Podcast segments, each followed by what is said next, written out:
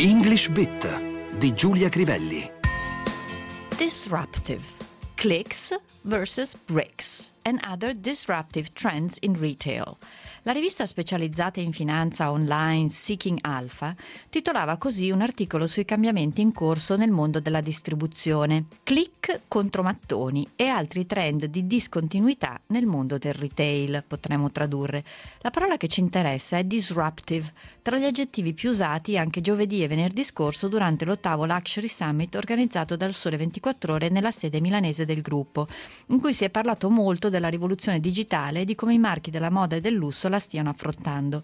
Letteralmente disruptive significa causing problems, noise, so that something cannot continue normally.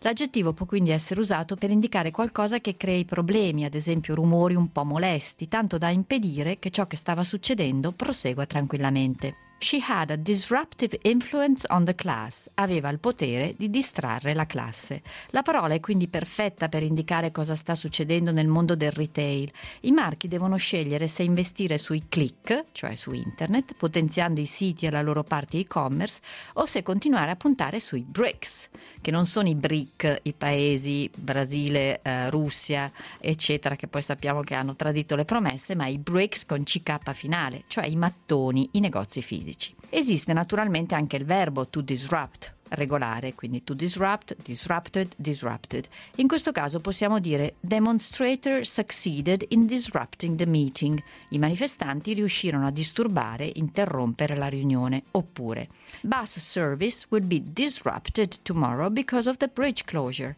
Le linee di bus subiranno delle modifiche, dei disservizi per via della chiusura del ponte. Il sostantivo è invece disruption.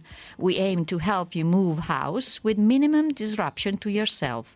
Vogliamo aiutarti a traslocare causandoti i minori disagi possibili. Notiamo l'uso di to move, che significa muovere, ma anche traslocare. E torniamo al mondo del retail. La conclusione, almeno per il mercato americano, è che one key trend has emerged in the battle between click and brick. Click is clearly winning. C'è un trend ormai chiaro nella battaglia tra shopping virtuale, click, e reale, brick. Quello virtuale sta chiaramente, e la ripetizione è voluta, vincendo.